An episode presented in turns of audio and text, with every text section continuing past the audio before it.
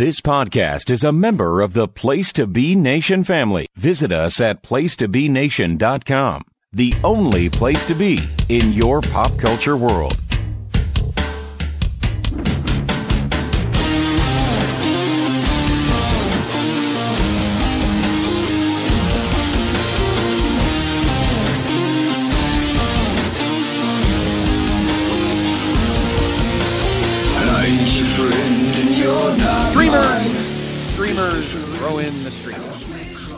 PTB Wrestling Network, family and friends, welcome to, to this month's episode of the newest and hottest pod here on the PTB Wrestling Network, the Pod of Honor. I am your co-host Scott Criscuolo. Joining me uh, for our second journey, uh, uh, I, am actually, and I, I don't want to get mad at me, but uh, at least he's in the same hemisphere as me, so he has to suffer with shitty winter right now. Oh, yeah. Unlike my co-host on Through the Looking Glass, Mr. Dave Hall, who's it was 100 degrees I think 2 days before him and I did this past this past month's episode of of Through the Looking Glass. It's like 97 in Australia. Anyway, good evening, Steve Aloysius Willie. How are you? Good evening. My, I lost my podcast discipline and uh, cut in before you. I right. apologize. Oh, everybody, everybody giggles. Freaking Greenies been doing that for years. All right. Um. Anyway, hi Steve. How are you? Hello. Uh, so, uh, yeah, I, I, you know, I when I do through the Looking Glass uh, with Dave Hall, you know, Dave lives in Australia, so you know it's freaking 22 degrees here, and it's like you know 92 degrees there. Uh, I'm glad that I'm talking to doing a podcast tonight with someone whose winter has been shittier than mine. Yeah, we got about 10 inches of snow. Uh, we were supposed to get more, but luckily it didn't come as bad overnight as expected. Right. But uh, yeah, uh, yeah, it was. anyway, uh, Steve, always a pleasure. And of course, I talk to Steve quite often. He is one of our, uh, he's one of my uh, hosts, along with Nate and Pete over on the the main event. Three shows this month. I want to do a little early plug. Three shows in the month of of uh, uh, of March. You've already heard one of them last last Friday dropped. Then we'll have another one next week, and then March thirty first. hmm Steve Willie's favorite main event episode of the year. We go down the list to every single show that will be going on in the City of Angels and surrounding burbs for WrestleMania weekend. I remember I remember so our episode I know, right? I, I remember our episode last year. And that last year, of course, Pete and I well, Pete wasn't with us at that time yet. But uh I was going to I went to uh, Dallas and, and I think I saw one extra show. I saw the multiverse of matches, which was a lot of fun. Uh, I probably saw my favorite match of the weekend. That was uh, Speedball Mike Bailey against uh, Alex Shelley. Um, but there, of course, you know, La Rebelión defended the NWA tag team titles like 11 times, and they stayed in our hotel, which is pretty cool. But anyway, so that's going to be the last episode of the month. Uh, that'll drop on Friday, March 31st, the weekend of Mania. Steve, Nate, Pete, and I will give you all 247 cards um, from, you know, Booker T's promotion to Janela's party to Effy's gay brunch. So we're gonna just go the whole the whole schmeal, the, the whole uh, the whole. Uh, and I gotta tell you, people want to laugh not for those reasons, but just laugh because Effy's a funny character. But in terms of the wrestling, I have heard that the Effy's gay brunch actually has some has good wrestling on it. I've heard. Oh my, uh, yeah, my friend's been to two of them. Um, his uh his girlfriend or is not even remotely into wrestling, uh, but they go to that show and it is it's like 11 a.m. Yeah. Uh, it- and uh, she loves it, um, and it is it's it's really great wrestling. It's a lot of the um, GCW crew, um, some of them, but just a lot of different indie talent and yeah, it's uh it's also a really really great time, very very welcoming to whomever, to to Right. really whomever. It's Exactly. um, it- it's not like your typical like like holier than thou indie crowd as you know back in the day you know the show ring of honor used to have quite a bit of those fans yes, like they the did. gatekeeper fans holier than Yep. thou like Yep. This is my the, the when message you do board it board Yeah, types Oh yeah. Oh, I got a I got a great story to tell you. Speaking of uh, gatekeepers, um, uh, uh, it has to do with one of our matches tonight. Uh, I wish you were there, Steve, that day. uh, because I got I got called out by a fucking gatekeeper those mouth breathing trolls. But anyway, um, anyway, you know, I- like, okay, yeah, let's let's just go for it because this isn't into you know Ring of Honor, especially what we're covering is all the older Yep. older years when it was an independent. Like, you want to welcome people into it's Exactly. like it's a niche of a niche. Like Yeah. WWE or you know even AEW is you know more mainstream like today, but like these other places like you want to build and you like want to be welcoming and that's what's great about wrestling is when you can bring all different types of people together and just have fun for something just really stupid when you think about it and yeah, it's exactly. just yeah just, yeah Well, like look at- i mean me look at our lives like how yeah, many people all over you just you do a podcast with someone from australia right. like that's You the know? common thread that brings us all together Exactly. And I mean, it's funny how the tribalism is more like I know during the pandemic, the tribalism was most definitely WWE and AEW. I feel like now that we're kind of back in normal world, well, normal relatively speaking, I Right. suppose. Um, uh, like the tri- the WWE AEW tribalism's kind of faded. Like I don't think anybody really fucking cares anymore. Like it's all right, it's wrestling, move on.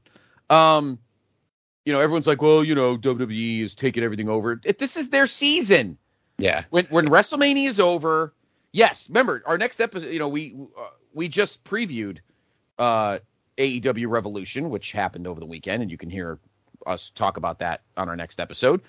But you know, after after uh, Mania, it's AEW's time because then WWE will have their secondary shows, and then AEW starts building to Double or Nothing. So every both promotions get their quote times of the year. The only time they really share is August. And now, of course, WrestleMania is uh, WrestleMania SummerSlam has been announced for uh, August 5th or 6th, whatever that first Saturday is in Detroit, and we have a contingent going. I'll be going to the Motor City. So, uh, Jordan, clean out that basement, you pig. there might be a lot of people there Yeah, we're all going to be sleeping in Jordan's basement. Um, uh, you know, and then there's a then, then at once SummerSlam's done, then AEW is the whole month, the rest of August to get ready for for All Out. So everybody gets a shot. The tribalism is in the Indies, like you know, you have the you know you have your GC, GCW has suddenly become like you know, don't make fun of my Brett Lauderdale, like whatever. It's it's it's a it's ECW without any writers. It's all that's all A that's all and, and what's funny is like crappier people- wrestling. yeah, the people who have kind of hopped on over the last uh like year or so, it's actually been on quite the downturn over the last year. Right. It is. Uh, And no, it has nothing to do. My dislike of of GCW in general has nothing to do with Moxley. It honestly doesn't. Mhm. It has nothing to do with him. I just think it's. I can't get behind a promotion that doesn't have weekly TV. That's why, admittedly, Steve, I sometimes struggle with New Japan because Oh yeah. I can't. I I need. Look, I'm an old school wrestling fan. I grew up in the '80s, just like you did, just like uh, Pete did, and Nate for the most part. We need weekly TV. I love my big mega shows, but what, what am I? What am I engaged in? I always have this conversation with Dr. G. What am I? What's engaging me to watch this show except just like standalone matches? New Japan, at least. excuse me. I mean, I know we're totally going off the rails. We will get to our topic tonight, I promise. But uh, you know, I need a little linear. I need something. I need something to get me excited. Why am I watching Nick Gage, who should be in prison, uh, and and and uh, and uh, still in prison, I should say, uh, beating, hitting some fucking bum with light tubes? Why am I getting excited about this? What's the point? Why is he hitting him with light tubes? What's the story? Oh, they don't have any TVs. Why should I care? I feel the same way. At least I, mean, I know everybody makes fun of NWA because of Tyrus and everything, but at least they have weekly TV Mhm. and the mid card's very good, and it has the Hex. That's our girls, Dave. and Impact. although we yeah. haven't, although I haven't seen and Impact, although I haven't seen uh, Marti and uh, Allysin on NWA much lately. Anyway, although they are they are firing up the uh, uh they are firing up the women's television title in uh, April at their next pay per view. But anyway, we're going off the rails. Uh, the point is ROH back in its day, and that's what most of this pod is. For those that are new to us, new here, this is only our second episode. These are not, and I always say, I always do, I did this disclaimer for the first six or seven shows over on Through the Looking Glass. These are not, this is not episodic in the sense that if you're listening to this, and this is episode two, and you didn't listen to episode one, you're you're not missing anything in the sense that there's no continuation. So don't don't stop this pod, keep listening, but then go back to our archives on Podbean or your podcast catchers and check out episode one because we had a lot of fun with that one.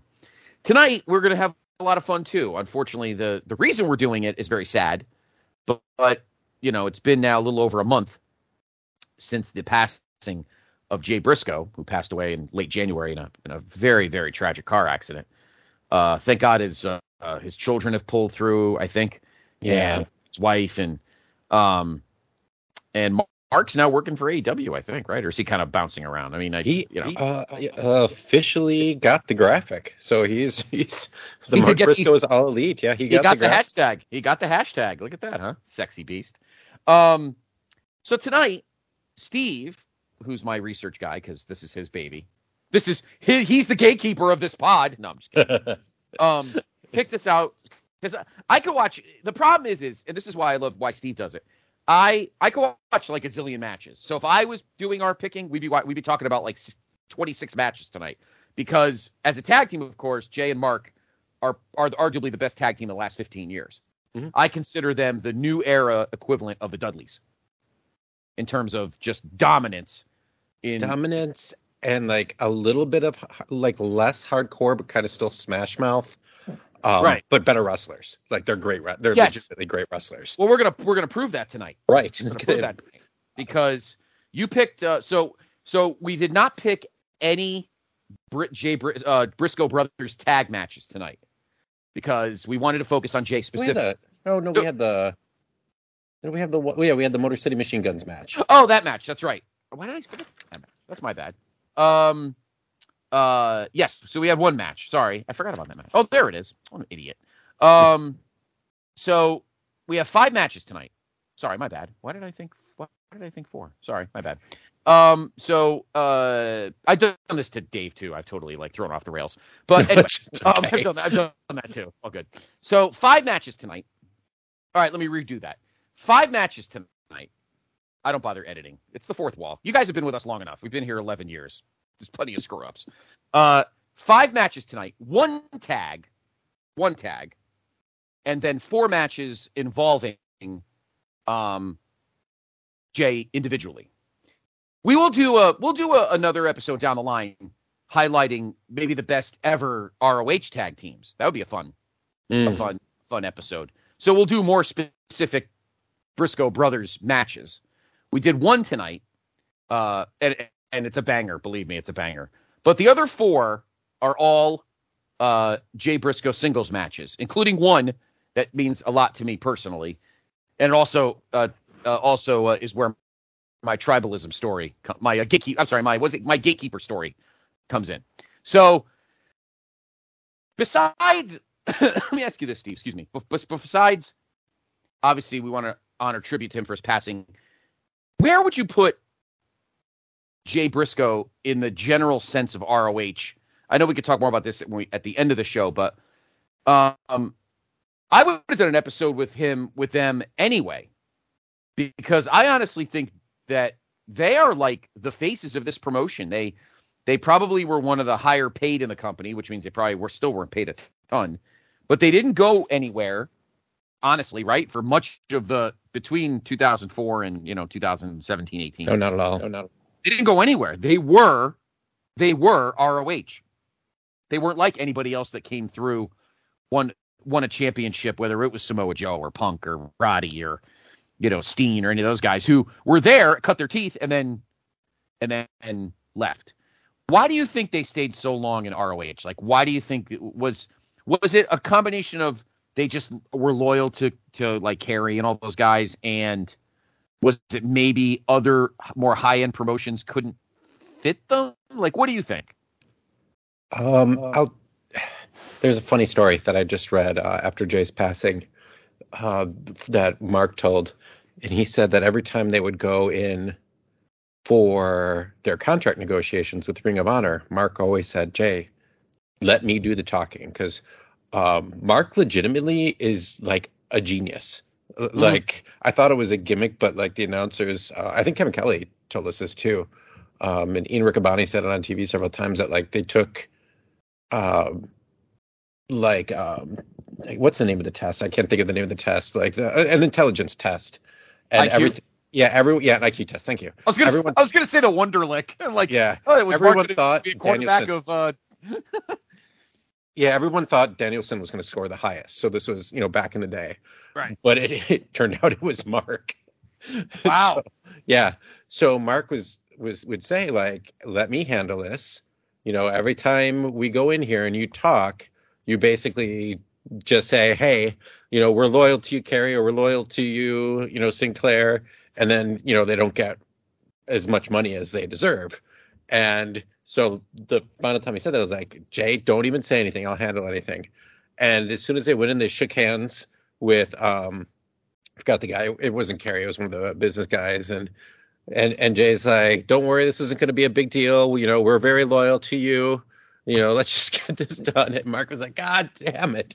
like there goes all our there goes our money. There goes all of our. Right. I, I think that part of it is part of it. Um, you know, when like I've realized this more and more over the last few years when you see people who pass away and that they do have you know negative stuff in their their past.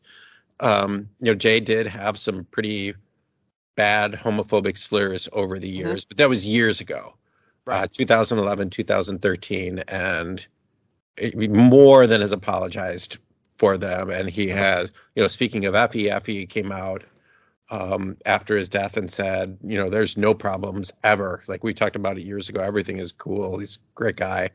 Mhm. Um, you know, we've all done things in the past we're not proud of. I think part of the reason, like, and it, this came out more, but I think almost more of the reason was their history of wearing uh, like Confederate flags. Uh, Right. You know, in the early times, it's like, man, you can't put them on TV, and all you have to do is just be like, hey, these these are guys WWE. Um, and then all of a sudden you get a publicly traded company. I, I do think there is some of that there. Right. Um, but I also think that part of it was like they were, you know, they were happy where they were at. Like they did legitimately work on their chicken farm and their family. That was, you know, they did that during the week. I think Mark still does. Like Jay has like his a landscaping company. Right. Um, so like I, I ran into you know one of the Chicago shows, like the Briscoes are hanging out after the show, and I just like kind of casually like you know hey Mark how's the farm, and he goes he like starts talking to me about it. He's like man it's been a really rough winter we just had to put down a whole bunch of the chickens because they had some disease and he's like this is like this is not a gimmick. And so I think that uh, one of the reasons they they didn't go is that as well. It's just like they their family like Mark's got like eight kids like Jay's got a bunch of kids, and it just didn't didn't work for them. And they did, you know, they did some Japan tours. right. You know, they, they did some Noah, they did some New Japan when they were with Ring of Honor, but for the most part, they they were. I mean, Jay did the first Ring of Honor show, and he's done the most recent Ring of Honor show. And, Like since like since day one, as I said. Right. So yeah, I mean, I think that makes sense, and I agree with you. I think a lot of it was the aesthetics. Um, you know, the the Confederate flags, uh, which is funny because Delaware's in the north. Yeah, oh, yeah, it always bothered I don't too. even know. I, I don't even know if that made any fucking sense, but um, uh, I just always loved their entrance theme. Well, they, they ended up having like you know the typical generic music, but I always loved "Give Me Back My Bullets" by Skynyrd. That was their theme, and Mhm. and that was a special moment. Now, when we get into one of the matches later, uh, our last match actually, um, it'll, it, that that came back and hit me as because it was a great moment that night and that match. But we'll get to it. So, so they joined the business in the early 2000s. Um, what do you think? Before we get to the matches themselves and why they're there, why do you think, Steve, that Jay was the standout? Because I think Mark's a great worker.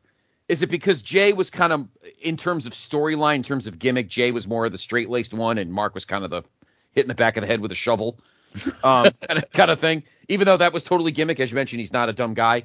Yeah, Why do you think Jay was given more singles opportunities than Mark? I think it was a little bit of the character because but even in the early days, like we'll like our first match is 4 Mhm. early 04. Like Mark wasn't really portrayed by that as like that. He was portrayed as the younger brother. But at some point, and you could see it as we as we go along, uh, especially after these matches we're going to do in the late 210s, Mhm. um, Jay was definitely portrayed as the badass and part of it is his his uh his promo style and that like yeah and mark is just a little bit a little bit crazier but i i also you know i I think Mark didn't doesn't get enough credit for his wrestling I, style and I don't either. I don't. His I don't humor, and I did also like wonder like why he never really got any any chances even for I don't know if he even won the TV belt. I guessing that it would be smart now that he's in AEW that maybe he ends up being the guy who dethrones Claudio. Um, he deserves it. he does, you know, deserves that opportunity. Yep. Um, but I, yeah, I, I think that's it. It's just that he comes across more as the tough guy with his promos, and Mark is more of the crazy guy. Mm. I'm like if we've, I think I shared with you a couple videos of like Mark doing the weather. Not that this yeah. is about Mark Briscoe, but I yeah. actually think Mark might have been more of the marketable one because he's just legitimately funny, just a legitimately funny dude. Well, let's see. I'm looking at his championships and accomplishments. This is Mark we're talking about. Um, uh, let's see. He was uh, that's a tag title. Tag title. Uh, tag tag. He was GCW. They won the they won the GCW tag titles three times. Uh, he was the Jersey the GCW light heavyweight champion. Although I think GCW was the precursor to JCW was the precursor to GCW. Yeah, uh, they did win the Crockett Cup. That was last year. I'm wearing the T-shirt right now. Uh, let's see. Uh, tag, tag. So the only, the only singles belt he ever won was the. He did win the Honor Rumble twice. Uh, nope. The only ROH belt he won was the the the tag titles with Jay and the six man with Jay and Bully. Oh God. Ugh. Um, thirteen time ROH tag team champion. It's incredible. Tag Team of the Year in 2007, 2019. They were the Tag Team of the Decade in the 2010s, and of course, 2022 they were in the they were made into the ROH Hall of Fame. And even Dave has given the Briscoes respect because they were Tag Team of the Year in 2007. So, but the only singles belt Mark won was the GCW light. I'm sorry, the JCW light heavyweight title in I don't know where when, but let me see. Does it say when he won it? Uh, uh, no, it doesn't say when. I'm probably sometime in the mid 2010s. I'm sure when they were still JCW. But so yeah, so Mark really never got like a legit chance. No. For singles glory. So maybe maybe now's his time. It's it's it sucks that this had to happen for that to be the case. Absolutely. And Tony Khan would tell you that too. Yeah, that's kind of shitty. Uh, anyway, why don't we yeah. dive in? Tony uh, Khan, before we get on, like, yeah, um, he wanted Briscoe, the Briscoes, in the company this whole time, and you know he fought and fought and fought uh, to get them in, and it was like he had a hard time just being able to get a darn uh, tribute show for Jay. Um, because of and that was all coming from Warner. That wasn't coming from from AEW. Right. right. Yeah, that that was that was weird because obviously, you know, sometimes you can be forgiven and sometimes you can't. Yeah, and the sheer amount of people in both AEW and WWE that have worked with the two of them over the years. Right. Like everyone, everyone seems to love him. Right. Yeah, definitely. So, all right. So let's hop in because uh, we have five matches to talk about tonight. Why don't we dive right in with match number one? Steve, what have we chosen for our first match? All right, our first match is pretty legendary, and we I picked these. I have these in chronological order mm-hmm. uh, for the, the show in, in, specific, and that is for the Ring of Honor World Title, Jay Briscoe versus Samoa Joe, um, from what is this? Uh, March thirteenth, two thousand four, the steel cage match at Ring of Honor at our best.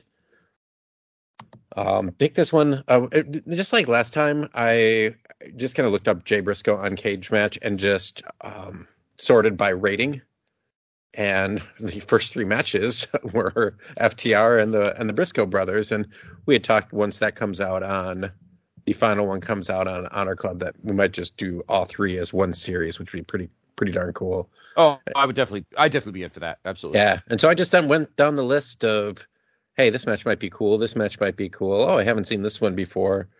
And uh, you know, you'd come up with a couple of matches too. And we just kind of put this together, and I thought that this one just had to be there because this made Jay Briscoe into a legitimate like singles threat because Jay and Mark coming into this time they were tag champs and Mhm. they were in feuds with you know other other tag teams. A part of this feud, what started it was that Joe was trying to become a double champion, and he would pick up various tag team partners and could not beat Jay and Mark. So basically, he's like, you know, how with this? I'm just going to beat the shit out of these kids. And then uh, I think there was interference in the first Jay Joe match. You know, don't quote me on that. Um, so then they ended up having a steel cage match, and whew, this this was one of the biggest bloodbaths of the time period. Because remember, WWE did not bleed in this time. Nope. You really didn't have any other alternatives to watch, you know, of you know big name wrestling, and so to see this much blood in a match, and and Joe really put the fact of how tough Jay was when Samoa Joe was one of the most dominant Ring of Honor champions ever. Uh, it was a really big deal to elevate Jay. Mm. Yeah, I think so. I mean, you know, the the first couple of years of Ring of Honor, we had those those kind of guys like you know the Xaviers and the the the Danielsons and and Punk and Joe. We're going to talk about a lot of dominant champions tonight, two in particular, and they bookend our five matches. Um, because the champion in our last match might be even more dominant than here, but Joe, obviously Joe. Let's see, this was what March. I don't know. Did the trilogy with Punk start yet? I don't think so. No, I think they had the first match very close after this. I'll look it up as we're talking. Yeah, I think this was the first one. The second one, the draw was in the summer, and then the last match I think was in like late November, early December. So they they were spread Mhm. out. They were Yeah, I spread just out. didn't remember the first one. Yeah. Um. Well, they had the one in 2003. Um, the first one in the trilogy was June of 2004. Okay. I think it's June, August, December. I think. Uh, June, I think it's June, August, September. I'm pretty sure. June, October, December. There was a Oh, three-way okay. match with with Homicide in there too in August. So that might Oh, be what okay. I'm thinking of. All right, that might be what I'm thinking of. The October one is the draw. But anyway, so Mhm. Joe was on a roll. And at the time, Jay was predominantly a tag team wrestler, obviously. Briscoes were already dominant. I believe they were already in the midst of their first or second uh, um, turns as as ROH champions. So here we are, uh, Samoa Joe and Jay Briscoe. And this match is a bloodbath. I mean, it is it is almost borderline disgusting bloodbath, and not the only one we'll we'll talk about tonight either. Um, yeah, I mean, I I, t- I messaged you in our in our in our in our group uh, at one point, and he'd been bleeding for a while. I think Joe threw him into the it was the cage, obviously. And there was close ups of Joe raking his face into the cage. Obviously, Joe was uh, Jay was being was being perceived as a solid tag team wrestler, but very young and very inexperienced, and not at the level of uh of of Joe at this moment. Joe was Joe was a stud right now. Yeah. He was a stud. And at one point, Joe Jay lifts his head up, and not only is he bleeding, okay. but the blood the blood is starting to coagulate and harden. so it looked like red snots. I mean, it Yeah. was it was fucking coming out of his forehead. Like, Yeah, yeah, that's was- a great description. it, it looked like boogers. I mean, it looked like red boogers, and it was it was absolutely gross. But my God, what a fucking brawl! And Jay was out there trying to lead him on, and and eventually Joe gave him the. I think he uh he pinned him. Um, Yeah, because he, did, he did pin him, but I'm trying to figure what the finisher was. But I know a couple times Jay was trying to get out of the cage, but it was just a it was a great story of a guy who may be a pretty damn good tag wrestler at this point in his career, but never had been on a stage like this at this moment, taking on a guy who was totally locked in as one of the best in the world at this moment in 2004. And he gave him his everything, but boy, Joe put him through the meat grinder. Oh my God. Oof. And I like to switch because in the beginning, and I and I didn't really remember this, but once once they were explaining it, it kind of clicked in. Because like Jim Cornette at this time it was like his first time coming in, and he's like, "Oh, this is the Bris- these are the Briscoes. This is the next Midnight Express type thing." And so he would he'd come in for a couple shows. He wasn't in for this one, and so Jay's like trying to escape the cage right away, kind of being like a cowardly heel, which is Mhm. very strange to see Jay Briscoe be a cowardly heel. Uh, Right. You know, based on what we'll see for years and years to come. But then after Jay started to bleed, it's like, oh, okay, they're they're positioning him as this underdog. So you went from Joe being this big face in this match and Jay and Jay being the heel to uh, the crowd wasn't against Joe by any means. Uh, but you know, He kind of acted cheer- like a heel, though. Like when he was walking around the ring, he kind of acted like a heel. Oh, yeah. heelish. Yeah. Yeah, he's he's a bully. And yeah. the the end was uh, he did the muscle buster off the second rope, so he was standing in the second rope and kind of That's right. grabbed Briscoe off the off the cage. Um, the AJ Styles stuff really is important because that was more with Joe after after the match. Right. Right. Um, yeah, they did. Um, Jay was basically turned face by bleeding buckets. Pretty much. Yeah. Yeah. And I mean, it was a raw match, very strike heavy. Um, by no means is it like five stars in the technical sense of the word, but this was just a fun, disgusting brawl. And I think was indicative of kind of ROH in these first two or three years of the company, kind of channeling ECW because you know it's still fresh in people's minds. It had only been it had only been three years, without being too garbagey. You know what I mean? Um, because ROH didn't wrestle matches like that all the time. Most of the rest of their matches were all technical, you know, marvels. Um, I, I enjoyed the storytelling a lot and the blood. I mean, just that coagulating, sticky. Oh, oh God, it was it was. I'd never seen that before. It's one thing to have a guy's, uh, you know, it's one thing to have, um, uh, you know, like a guy's blood dry on his face. The Rock was Mhm. notorious for that. It's another thing when the blood has it's taken it's been taking for you've been bleeding so long that before the cut closes, the blood is drying up and turning to goop.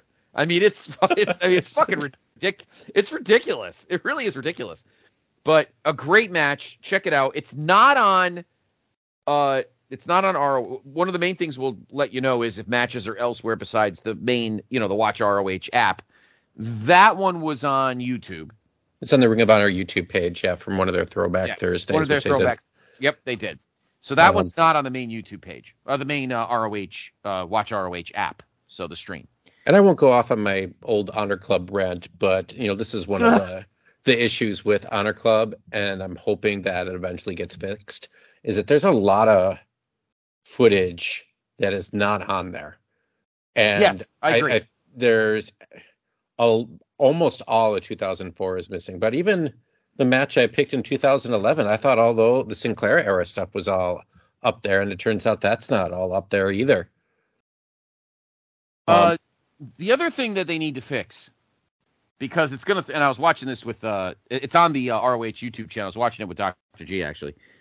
Um, is I understand that you know, like theme music and stuff, you have to, you know, they have to take care of that copyright issues. yeah. But instead of like just, I don't know, either clipping it or putting in generic music, you just leave it dead. Right. So, and this this happened. when We were watching our matches in our for our first episode.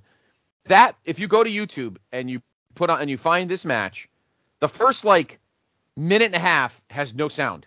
hmm I really hate that. I really, I really hate that dislike too. it. Yeah, I hate it a lot too. I mean, st- don't be so lazy. Come on, Tony. And somebody I think to editor. Throw that was all- music on that there. was all done beforehand. And I know Was with it? some of the yeah with with Ring of Honor itself, and I know that with some of the comp DVDs I have that you know straight from Ring of Honor, they Right. would they would cut it. They'd start it in the ring and have like like a you know you're more the the TV guy like the um what do they call like the titles on the screen like a, ti- a gra- car- graphics card. Yeah. it's a title graphics card. Yeah, it's a title yeah, card. they would Yep. put that in there. Um, I like the. Obviously, it would be best if they had the music. I'm sure most of their later years, they did a lot of it in house because they didn't want to get in trouble because they were, you know, having it on a pay per view and such. So that's not going to be a problem going forward. It's a, like uh, Mark Briscoe's theme that he's using right now in AEW is his Ring of Honor theme. Mhm. Um, when O'Reilly and Fish came back, when Red Dragon came back with Adam Cole, that was their old Ring of Honor theme that they were using. So uh, a lot of that was in house. But I just they got to figure out a way, and because I don't like when WWE does like the you know like the garbage music they find in public domain to replace some of their themes. I'd rather just use a different theme or just pull the audio. Like just we're you know I'm not a genius in this kind of stuff, but we're smart enough now to like keep the get the um, announcing separate and then pull the music out because when they're coming to the ring a lot of times the announcers are giving you backstory going back to what you said at the very beginning. You know it's Mhm. nice to have that story. I i only remembered some of the um, background with jay briscoe and jim cornette because they just made a couple quick mentions of it and i'm like oh yeah yeah that that's right. But you know that they do that as they come to the ring. Hmm. Yeah, uh, and uh, I, I like to think that that down the line, as as Tony and whoever in within AEW is in charge of this, that they start to, to clean that stuff up a little bit because it throws people off. I mean, I mean, listen, I don't know who runs the ROH YouTube channel. I mean, I don't know who if they have a. I, I have no idea how that works. if This it's is- just I been mean- sitting there unused for this whole time Yeah, I mean, this match has been here. This match, uh, one of our matches uh, that we'll talk about in a couple minutes, has been on the ROH page for five years. So, I mean, you know. So there you go. So our first match, March 16th, 2004, um, Samoa Joe and Jay Briscoe in the cage for the ROH World Title. Not the last ROH title match involving Mr. Briscoe that we will be talking about this evening. Um, this second match was a lot of fun. Uh, I enjoyed it. We're going to be going twice, I believe, if I'm correct, to the year 2007. yeah Uh, what do we have next, Steve? this match I, I think this is a forgotten gem because i remember watching it when the dvd came out because i remember having this but i had no recollection of this occurring um, that's jay versus mark. And in a singles match they had a, a, a singles match in 2002 and i think 2003 too when when mark was only like 17 18 years old. So Right. they would go to boston where he was allowed to wrestle because in New York and Philly you had to be 18, and they had a couple singles matches where it was just like kind of Mark being jealous of Jay. This I just did not remember the story, and um, this is when they finally switched over away from Gabe Sapolsky and whomever doing whomever else he had with him doing commentary, and they went to Dave Prazak and Lenny Leonard, which was just leaps and bounds better, a better team for this. So they really are good at breaking down the stories. So I didn't even have to do research on this afterwards because they said exactly what was happening. Like the Briscoes had the Ring of Honor belts, they had the Noah Japan belts, and they lost them in on their first offense, both of them. And so backstage, they were doing a promo in between shows and said, you know, we got to toughen up and we- we've lost our edge. And Mark started pushing Jay to kind of hulk him up, and they're like, "That's it. You know, let's just fight. Let, let's prove it to ourselves that we can do it. Let's just go out there and and have a fight." So it's kind of an original angle where like we're really we're really like sucking right now. So let's go out there and beat the shit out of each other and Right, get our right. get our mojo back. Right, right. Uh, I enjoyed the, I enjoyed that match. It was very different. Uh, um, they had a fun chemistry, obviously. Mhm. Uh, I'm trying to remember what the what the basis of it was. Um, were they doing some kind of series that in that time in 07? Like, it was a two night thing, right? Oh, with the fifth, yeah, the fifth year finale. I see what you're saying. So yeah, they did this um start i think like starting in the fourth year they used to do an anniversary show and then they st- like i think the fourth year they had a couple shows and then for their fifth anniversary they did a whole slew of shows and it might have been five I'm gonna look it up here, and they toured all over the place. Um, and so I think they did they did a couple shows in England, Mhm. um, like Yes. in Liverpool, and trying to think if this is the one that and that like the show before this, uh, Naruki Doi and Shingo from Dragon Gate beat the Briscoe brothers to become the championships, and then it was it was like I'm not gonna lie, like I can point out when I you know something's not the best. They they basically just hot shotted hot shot Right. the uh, the angles. So yeah, they did Mhm. New York City, Philly, Dayton, Ohio, Chicago, uh, Liverpool in the finale, which was also in Liverpool. So New York, Philly, Dayton, and Chicago by this time were kind of their their hotbeds. Hot spots, right? Yep. Yeah, New York City would, usually would be more like New Jersey, I think, but they just started using the Manhattan Center Yes. um, at this time. Yes. We'll talk about the Manhattan Center a little bit later. Uh, 07 was a really hot time yes. for Ring of Honor. And honestly, it was it was a good time for wrestling other than WWE. Well, I mean, oh, WWE in 07 was not was not awful. hmm Um uh Impact was was solid. 07 is when they dropped the NWA and just became TNA because Christian was champion and he was wearing the big, you know, the the 10 pounds of gold and then they made their own belt. Um I feel like 07 was like a, a, a very interesting year for wrestling. Um and uh and I think ROH, you could argue, uh, Steve, that ROH might have been the best promotion in 2007. Yeah. You know, I mean, trying to think who are the studs in New Japan, the usuals.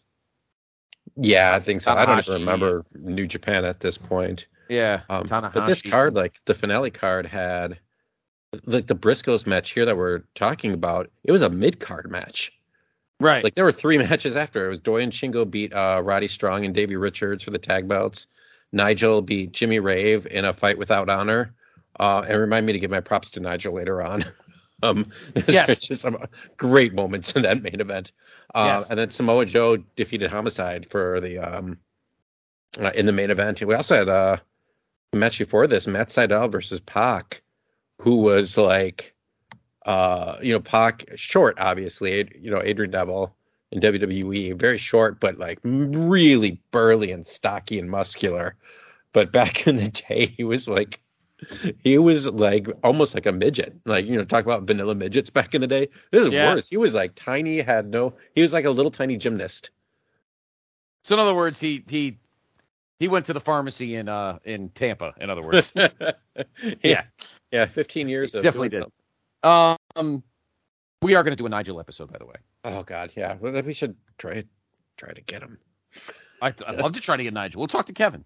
Yeah. He's one of my favorite dudes ever. We're gonna get KK on. Kevin Kelly will be on our show as well. Um, we got to catch him when he's home. Um, yeah. So I enjoyed this match. It was a lot of fun. Uh, it was, you know, it was a good little back and forth. I think even more than Jay, I think it exemplified Mark that he could be a guy that can that can be a good mid card singles guy. I don't know if I don't know if Mark's world champion material, but I think he's a solid mid card guy, upper mid card guy. Um, I mean, I could see Mark in AEW even now, maybe feuding with. Um, who's got the Mid Atlantic? Does Pac still have it? Uh, Orange Cassidy has it. Oh, oh, we, we then we wish Pac Actually, still had the it. two of them would be Um, funny together, teaming. To be honest, those two would be It would- hilarious It actually, I would together. actually, I think that would be, I think that would be high comedy. I would actually enjoy that. Um, but I thought it was a good match. I enjoyed it a lot. That was a good pick. Because I, always, I, I, I think I had asked you, um, did they ever like have a feud against each other? I didn't ask you if they wrestled each other because I'm pretty sure they did, and they obviously, they obviously, we've proven it. They obviously have or did. Um, but I, I hadn't remembered if they actually had a feud, like if they hated each other, if something happened, some one of them turned heel. I don't remember. This was not the case. Um, I mean, they beat the hell out of each other. That's because they're fucking crazy. Um, but I don't think there was a feud involved. I think they just wrestled. Yeah, they. Yeah, there was a in 2021. I remember them having a wrestling match. I don't remember. I feel like they were. Yeah, they've done this once more. They had a match in between each other, like randomly in October of 2018. I wonder if they just ran back the same, same thing. I feel like they had some like fight with a little bit more to it. Maybe it was for the belt at some point. Uh, I just I just can't recall. Yeah, I, I can't either. But in any event, uh, they have wrestled in the past, and obviously this match we're talking about. Uh, I enjoyed it. Again, it was a fun back. It was just an. I mean, I, I think for the most part, it was just an example of the two of them and the, how good both their chemistry is in general by having great chemistry with each other. Um, and I think having good chemistry with your partner one on one just makes you that much better a tag team, in my opinion. Yeah, you know? and like how many times do you think they did this on the farm? you know, like either Wrestling for practice, yeah, yeah, either for practice or just for you know they were getting into it with each other. Um, so yeah, there was it, it was kind of like it was almost like an exhibition in a way. Uh, you know, they did a lot of back and forth for the first few minutes, and then you know they took it outside and just started chopping the Jesus out of each other. There are some. This, I did not like this um, building. It was scary. The way the railings were so close to the ring, and like the wood floor that looked like it was covered in hepatitis, and there. Oh God, yeah. covered, uh, covered in hepatitis. well, I mean, the ring in 04 was covered in all sorts of bloodborne pathogens after oh, that. Yeah, I'm surprised everybody didn't get didn't lose their livers by yeah. the end of it. And like the stairs were really close, and yeah, like they started flying quite a bit. I yeah. I actually loved the finish because it was a war of attrition. Like Jay was clearly stronger, Mark was clearly more agile. Uh, I thought when I saw the time of the video, because sometimes I accidentally see that, I'm like, oh, this is a time limit draw for sure they were just going to go like 30 minutes, but they right. did a double knockout, and I, usually the stuff like that kind of seems like a cop out, but for some reason in this one, it just didn't seem like that to me. It seemed like these are two brothers who just beat the shit out of each other until none of them could go anymore. Yeah, I agree with you. Uh, it was fun. It was a fun, fun match. I enjoyed it. So check that one out. Jay versus Mark from uh, let me look. Fifth year festival finale and March 4th, 2007. Yeah, so March 4th, uh, 2007. So that's match two. Match number three. Uh, match number three uh, is from later in the year. Uh, not too much later. Oh, wait. Yeah. Uh, yeah, no, later not much at all. Not much at all. April, late April. This is our one, um, our one tag match. This will be our this is our one tag match tonight. And boy, Steve, you you you you warm my heart. You always have. I and love this. This was my favorite match that we watch, and I I wasn't expecting it. I just I must have seen this at some point because I know I saw. I wasn't at this show. It was in Chicago. Um, Good Times, Great Memories was the show. Yep. Um, I think it was Colt Cabana's last.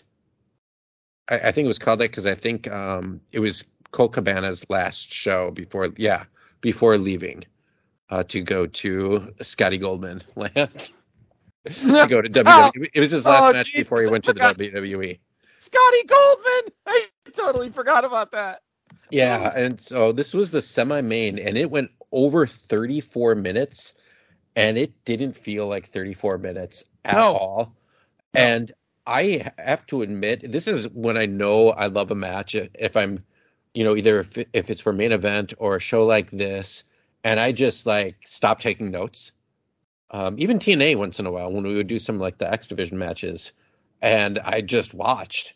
It, it was that good of a match. And we have Motor City Machine Guns, Alex Shelley and Chris Sabin against the Briscoes.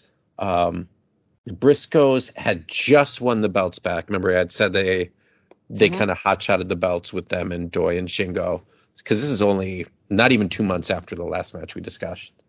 Uh, Motor City Machine Guns had like the zero one belts, they said, and the crowd. I th- oh, they call them the Murder City Machine Guns here. I don't. Was that like were they in Impact maybe at this time and they couldn't use Motor City? Like that was um, maybe. I, I it sounds like it. Yeah, I think they were. I want to say they were. I'm on Cage Match now. I'm going to click a random episode of Impact. Mm-hmm and see it if have been uh, like 07. Yeah. Uh, well, that match only had they all had title. Wow, that that show that Impact show had all title matches. Okay. Um, interesting. Um, I can't even find this show. Uh, ROH. I got it. Um, Does Cage Match do ROH? yeah. Um, I for I just looked up Jay Briscoe for it, but I got it. Like good times, great memories. I could tell you the card if you want. Yeah, that's what I was looking up. Yeah. So what was the uh yeah, what was like the main and what was like the, the hook for that show? Well, the the hook was the Colt Cabana leaving, so that was just Colt Cabana versus Adam Pearce. I don't remember if Adam Pearce was the booker at this point. Um, but th- you know, in my world, this was the main event. That was just kind of a an exhibition as well. But the rest Right. of the card, there's a six way with Delirious, Mike Quackenbush, Hollow Wicked, Gran Akuma, and Jigsaw. So like all the Chikara guys in that versus Pelle Primeau. Oh god, he was that was a name from the past. Uh, Christopher Daniels versus Erick Stevens. Uh, Jimmy Rave versus BJ Whitmer versus Homicide versus Brent Albright, another Ring of Honor name. Rocky Romero versus Austin Aries. Uh, Takeshi Morishima, who was the champion at the time. Um, we'll talk about him in a later episode. Versus Shingo, uh, also known as Shingo Takagi, you know, former New Japan champion. Uh, here's a match for you. They would have the Ring of Honor students, and not many people ever came out of that school, unless you remember the great Tank Toland versus Alex Payne match. Tank Tool. Tank Tool. And then uh, Roddy versus Jack Evans. And then, uh, of course, the Briscoes versus the Murder City Machine Guns. Murder. Yeah, they were in TNA at this at this point for sure. Hmm. Uh, yeah, Murder City Machine Guns, and then Motor City Machine. Oh, so it must have been their name originally was Murder City Machine Guns, and then they quickly switched to Motor City Machine Guns. Okay. There must have been, I like, I would guess there was probably a shooting of some sort in there. Um, and, and Motor City worked with both of them being from from Michigan, so. Right. Um, yeah, Shelley, it was interesting because he went away for a while because there was uh, the fallout with um, all the. Um, I, I keep forgetting that guy's name, and uh, that's fine. All the Rob Feinstein stuff. But um, Oh, yeah, geez, Shelley yeah. came back. So, yeah, he was in Generation Next. Um, Shelley, I thought about picking uh, Briscoe's versus Generation X, a next eight man, but it was like 45 minutes long. So I said, no, that's all right. Um, so Right. Shelley still had some fans because he he went through Chicago quite a bit with them, but it was interesting because I'm so used to seeing Shelley and Sabin as like you know Mhm. the 2010 era baby faces with all the fast paced offense, but they were like subtle heels here. Um, they would you know try to piss the Briscoes off quite a bit. Uh, my, my, one of my favorite was like Alex Shelley drew the line with his foot in the middle of the ring and uh, when Jay crossed over with no fear, Alex Shelley kind of got on his hands and knees and kissed his foot, but also stuck his foot back out to tag Sabin. Uh, and then, oh yeah, he ended up uh, spitting water in his face, like uh, the uh, Yeah. the uh, Triple H uh, spit water. Yes. Like, Yep. Yep. Um, yeah, that match uh was batshit. First of all, I love Shelley and Sabin. oh yeah, I've seen them. I've seen them individually in their careers. Uh, Mhm. Again, I, I, I, you know, one of the highlight matches for me in 2022 live was seeing, um, Shelley and and Mike Bailey at uh, at that uh, multiverse of matches. Um, he's awesome. He's got a good charisma. He carries himself well. Sabin does too. I mean, my my Sabin highlights are 20. Jesus, what was that? 2013 when he won the world title from Bully Ray. yeah, that was great. And then he started treating what's her face, and then he suddenly turned heel and started Right. treating uh, what's her face like shit. I, I'm trying to remember who the hell it was, but um, Yeah, just stupid TNA stuff. yeah, literally, he was the big underdog. Mhm. He he won the world title on an Impact episode out of the blue, then lost it, and then became a. And then he won the X Division belt and became a piece of shit. It was like really, Mhm. it was just so weird. Typical ROH or uh, Impact stuff at that moment. Um, this match, and when I looked at this match is on YouTube, by the way. Uh, the Mark and Jay match is actually on uh on the ROH app or on the stream. Uh, this match is on YouTube. Um, uh, and I looked at when I looked at the at the length and saw 37 minutes. I went, oh, this is going to be delicious. And it's probably it's probably most of the clip. I would say the match is probably uh, you know 31 minutes or 32 minutes. I would think it seemed like it anyway. Mhm. Um, what a match! Oh my god! I mean, it's it's an amazing snapshot. First of all, of what I think is actually great wrestling in 2007, but boy, those guys, the, both those teams just knew how to get under each other's skin. Both teams knew how to really work each other snug. I mean, they were throwing in the whole water thing, and they knew each other so well. I mean, I was just so impressed. And boy, what a what a battle! What a battle!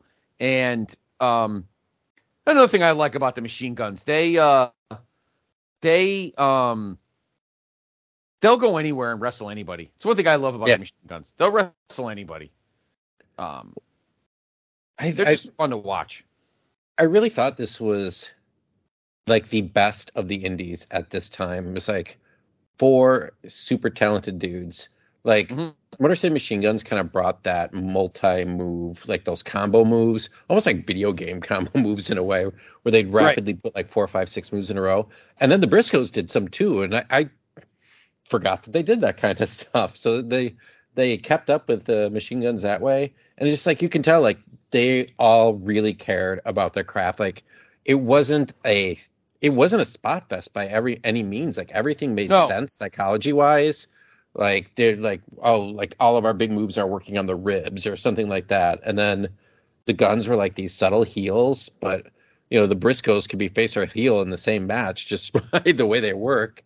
Right. Um, but I, they, they were working the crowd quite a bit in the front rows, like talking trash to him, like Jay was giving high fives. But you can put this on Raw right now.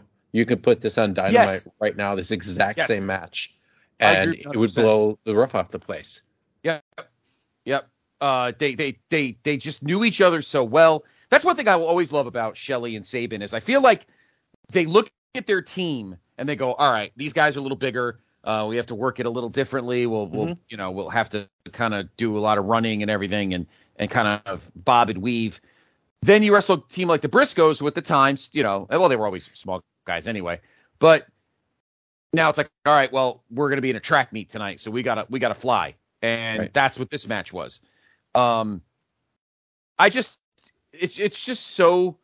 I think deep down, I think they are they will go down as one of the most underappreciated tag teams of this. I don't want to say this century, but in the 21st century, since 2000.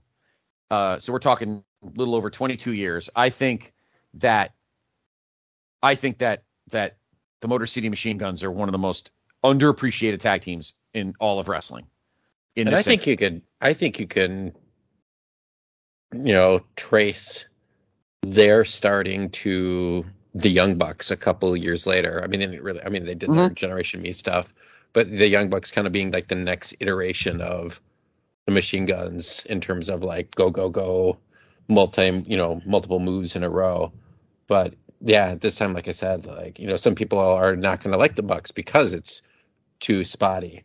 Um, Mhm. This this was different, and I like I, towards the end of that match, like I said, it was over half an hour. Did not feel like over half an hour, and people were literally jumping up and down in the seats, like after some of the the near falls, the the kickouts at the end when they were doing their finishing moves, and like Shelley did the J driller, and uh yeah, and then like the end of the match was like uh oh, it was like kind of like the Doomsday Device, only Mark Briscoe gave his cutthroat driver, you know, almost like burning hammer type move, and Mhm. Jay came off the top rope with a leg drop simultaneously. Like that's nuts. Yeah, yeah.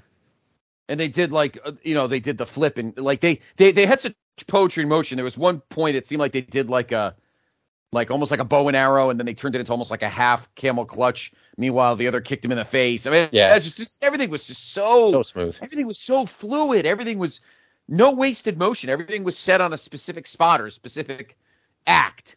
Mhm. And just please find the match. It's on, uh, YouTube. It's not on the app. It's not on the stream. Uh, April twenty eighth, two thousand seven. Motor City. Sorry, the Murder City. So just just type MC. And Yeah, if you try Briscoe's and MCMG, it will come up. it'll find. It doesn't matter what the first word is. Um, you will be very pleased. And I think uh, uh, it, it can't be the only time that we've seen those two guys in ROH, Steve. So maybe we need to do maybe as part of our tag team episode down the line. We do maybe a little little Motor City Machine Guns action. Murder City Yeah, they had another match the next year about the same time because I was wondering which one to which one to choose. Right. Um, You chose well. You chose wisely, as the man said in the Temple of in the uh, Last Crusade. You chose wisely. Although I'm sure the 08 match is probably just as good. Uh, all right. So match number four, we fast forward uh, four years to 2011, and this was my favorite of our five matches tonight. Oh, This okay. was my, this one was my favorite. Uh, back to Solo J and back to a world title match. Uh, set the table, Steve. Okay, well, this is a really strange time in Ring of Honor, in my opinion. It was Mhm. like kind of switching over to like moving to the Sinclair era, Right. um, but not totally yet. So Kevin Kelly was in commentary, but so was Dave Prazak. So you have like the old and the the new, and then the attendance was like only like 450 people. It, it the it looked like this this place had to have been an armory at, at some point in time yeah, and it was probably. in Charlotte, North Carolina at the Metrolina Trade Show Expo, uh, January 15, 2011. Uh, Only the strong survive. And there is this is not one of the best times because you got Roddy was the champion, and the match we're going to watch is the World Championship between Roderick Strong and Jay Briscoe. So Roderick's riding with Truth Martini at this, but this had to be some sort of B show because Truth Martini wasn't there. Uh, Dave Prazak and Kevin Kelly definitely did not seem to be there. Um, and check out this card. You're gonna be like, what? Who are these people? Hmm. Uh, dark match: Caleb Konley versus Orion Bishop. Uh, Adam Cole and Kyle O'Reilly versus the Bravado brothers, Harlem and Lance. I believe Harlem is on NXT 2.0 as I think his name's Andre Chase. He's like the teacher character. Um, let's see, Caprice Coleman versus Rhett Titus, Colt Cabana versus Grizzly Redwood, Mike Bennett versus Cedric Alexander, Christopher Daniels versus Claudio Castagnoli, uh, Andy Did Ridge. say- Did you say Grizzly Redwood? Yeah, uh, the, he's a that guy was like five foot tall.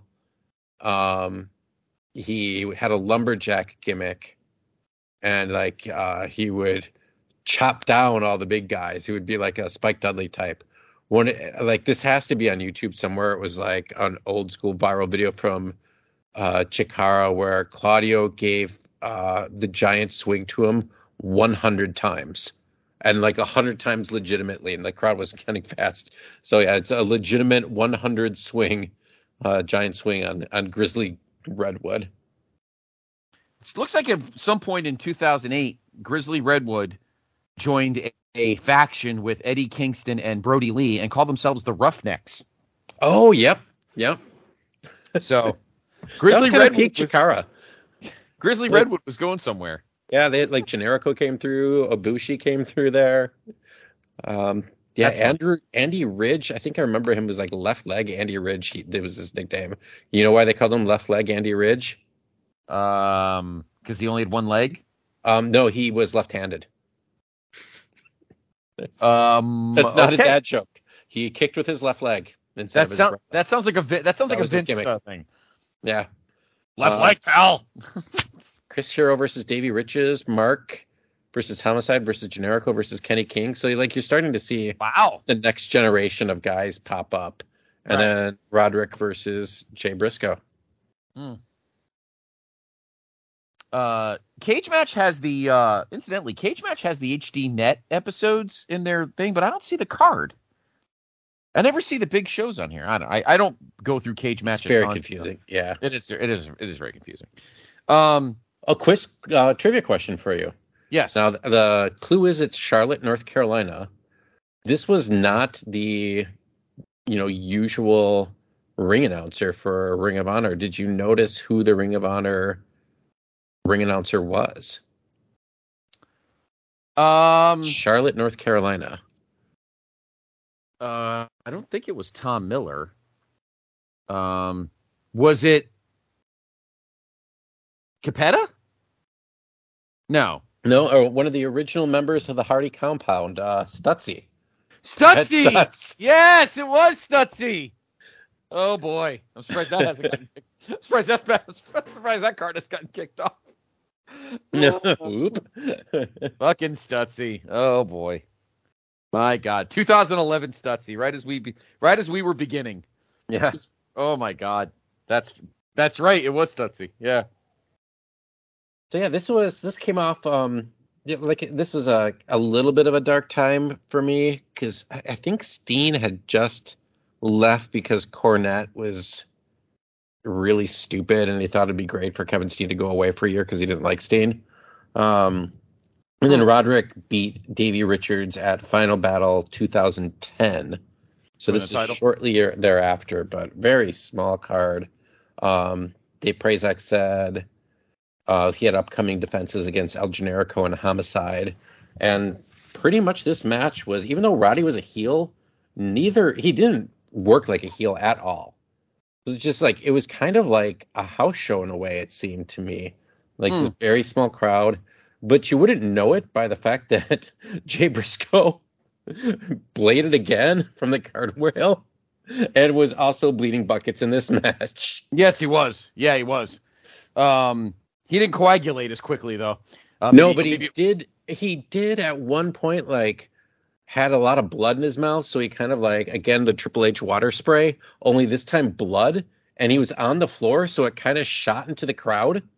And so he's like this woman like flying away and like every- uh, did you did you see that like when he sprayed Yeah, the blood? did. into the- It's like yeah, like that is disgusting. that that's fucking sick. That's Yeah. absolutely that's absolutely gross. Um, It's pretty much like uh, Roddy submission style versus Jay strikes up until the the end of the match. And Roddy just beat the fuck out of Jay though, quite a bit of the match. And you're like, oh, this is out of the the five matches we watched. Like shows that like Jay was actually a legitimately good seller. Because I don't really think about him that way. I think of him as like a guy on top beating the crap out of people. Yeah, I do too.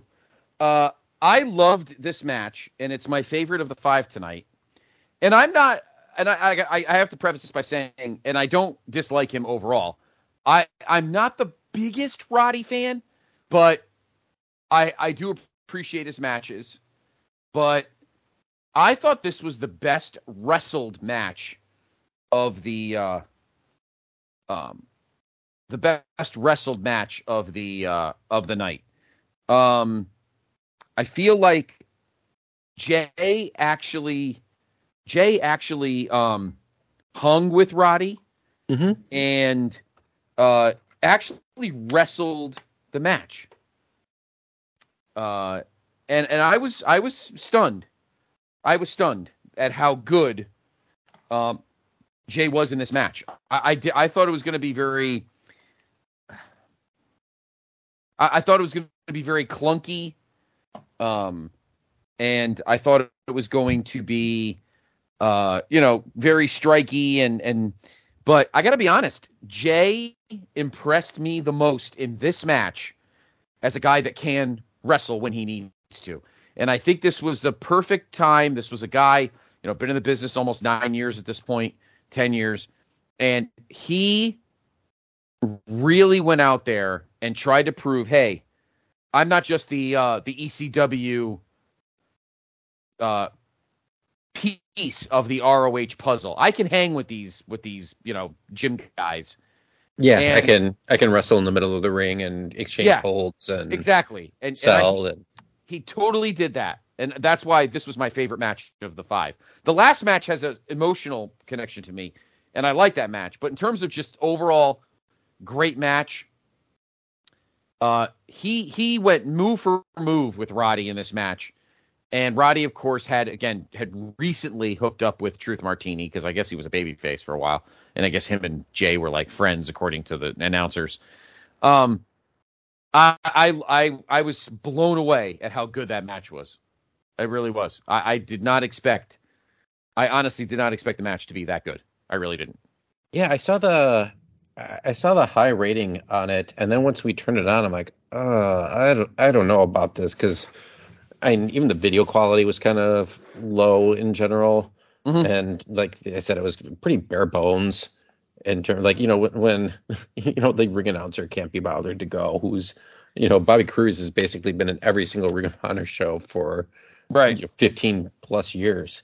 Um, I was like, oh, this is good. And then like the last few minutes is when it really picked up and I started feeling the emotion between the two of them and the crowd started getting into it. And then, you know, they did the Jay Driller on the table through the floor and somehow they were like fighting on top of the table and it didn't break. Um, Yeah, and then Yeah. Roddy didn't even use his backbreakers until the very end of the the match. So I don't remember how was this like 20 minutes or so this match. Yeah, it was. I think it was 22. Okay. think, 22 and a half, something like that. Um, and and I was just I was completely floored. And the blood, obviously, because you know you got to have some. Uh, was it, it? It wasn't. It, it added to the match, but it didn't overtake the match. It didn't have. It was different than when he bled seven years earlier against Joe. That was just that was more of a. Again, more of a of a sympathy thing to get the crowd going, but at the same time, I feel like uh, um, in this case, it was just because it was that violent, and I feel like, yeah, I can go move for move for you, but I'm going to bring you to my level too. Mhm. And and that that was that was um, something I wasn't expecting. So I, I just loved that match. It's it's it's it was my favorite that you picked. Might be my favorite Jay Briscoe match, um, solo match, and Roddy. Again, you're right because I feel like Roddy got almost no response. you know, Mhm. I didn't. I didn't even remember that he was. A, I knew he was the pure champion. I think. I I don't remember him being the ROH World Champion, so that kind of actually blew me away, to be honest. But um, check it out. That match is on. Jesus, whatever underground slop Steve. Yeah. I thought that was going to be on yeah, the same thing. Like it was 2011. Like, oh, this is for sure going to be on on Honor Yeah. Club. No, I had to delve deep into the dregs of the internet to find yeah, that. exactly. dark web. Hashtag dark Steve. I go find the Um, DVD. I'm yeah, sure you can find find the DVD for cheap on online. Yeah, exactly. Whether I don't know what would it be. Would it be the 2011 year one? Would it be the Briscoe one? Oh, you can probably find the actual card for Oh. the actual DVD from the show for pretty cheap. Yeah. So Charlotte North Kakalaki, Stutzy there. Maybe he gets 10 cents of the uh, DVD sales. Mm-hmm. um for bail money uh so uh so check that one out if you can roddy strong and jay briscoe from f- january of 2011 um from charlotte north kakalaki and now our last match of the night is the one that i have the most emotional connection to because i was there and it was the first not the first ROH show I've ever been at, but the first major like big show, like like almost their WrestleMania ish. Although that's a good question. Uh, what would you say, Steve, over the years is their equivalent to WrestleMania? Is it Final Battle or is it Supercard of Honor? I think it's Super Card of Honor is their is their big Mania, and uh, eventually they tagged it along with Mania. Right. Can't like actually it's pretty early on that they did, and and, and they still do. Uh, but they that I think maybe now Final Battle. Now that I think about it, like the last few years, Final Battle has become a bigger deal.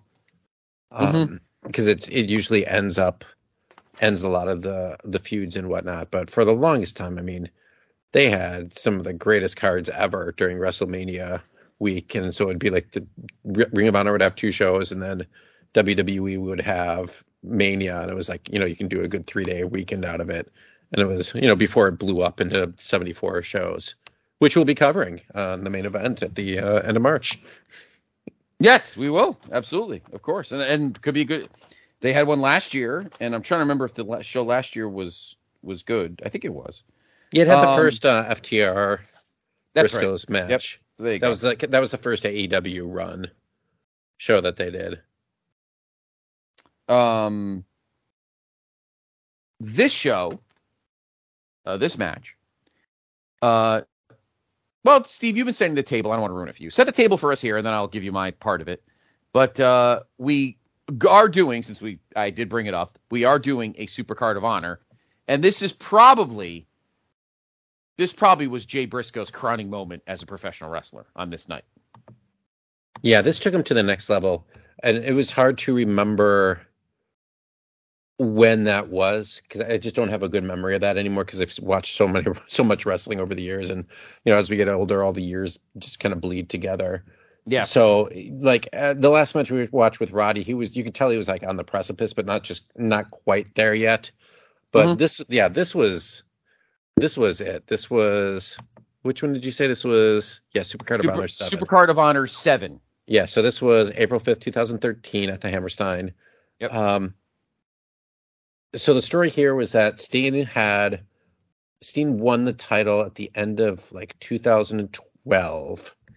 Um, after that, he, Corino, and Jimmy Jacobs formed the group Scum, Suffering, Chaos, Ugliness, and Mayhem.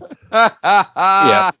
Um, and it, it didn't last like too long. It lasted about six months or so, and had a pretty like weird lineup after the three of them. It was well, like Jimmy. well, Reed. right before well, right before this show, because I was watching the build when I when I watched it on the ROH stream, well, on the on the Honor Club, uh, at, right before this show, um, Rhett Titus joined, Mm-hmm. Cliff, Cliff Compton joined. Ugh. I, I'm sorry, I just think of Deuce and Domino. Oh sure. Um, Matt, Hardy, was involved. Matt Hardy joined. Rhino. Rhino. what a fucking mess. Yeah. Jimmy Rave joined. Yeah. So, I mean, the original reason why it began was like when Steen came back um, after you know being off for a year because of Cornette, he started feuding with Cornette, and then eventually won uh, the title. Uh, you know, eventually won the title, formed you know Scum, then feuded with Cornette.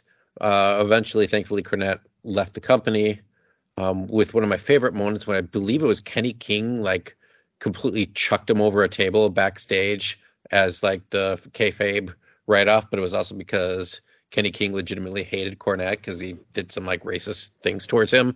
So Right. it was yeah one of the it, it was yeah it was I'm pretty sure it was Kenny King.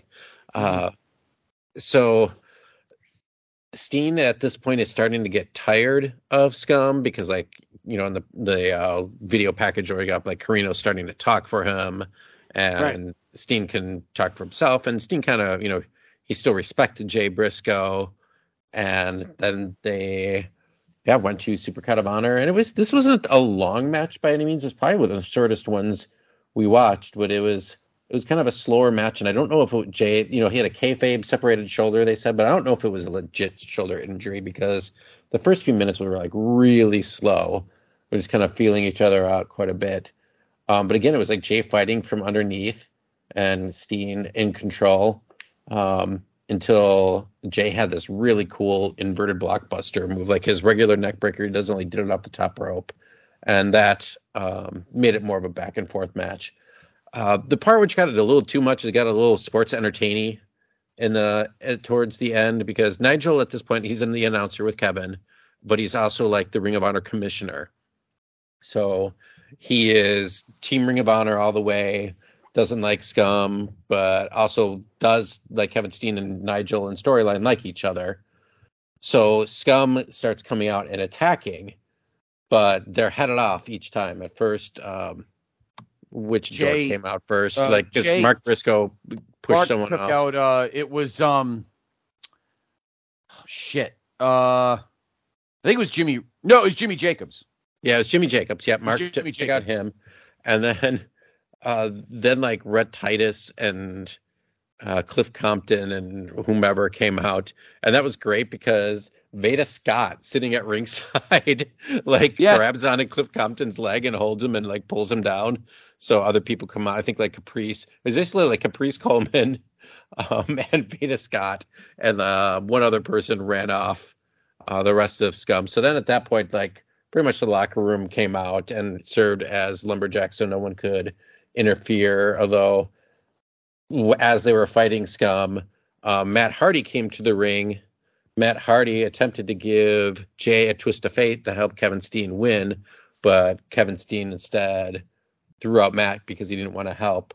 And that led Jay to getting a couple Jay drillers after they exchanged finishes Yes. and Jay gets the win. And the question I have for you, because I remember watching this on pay per view live, Mhm.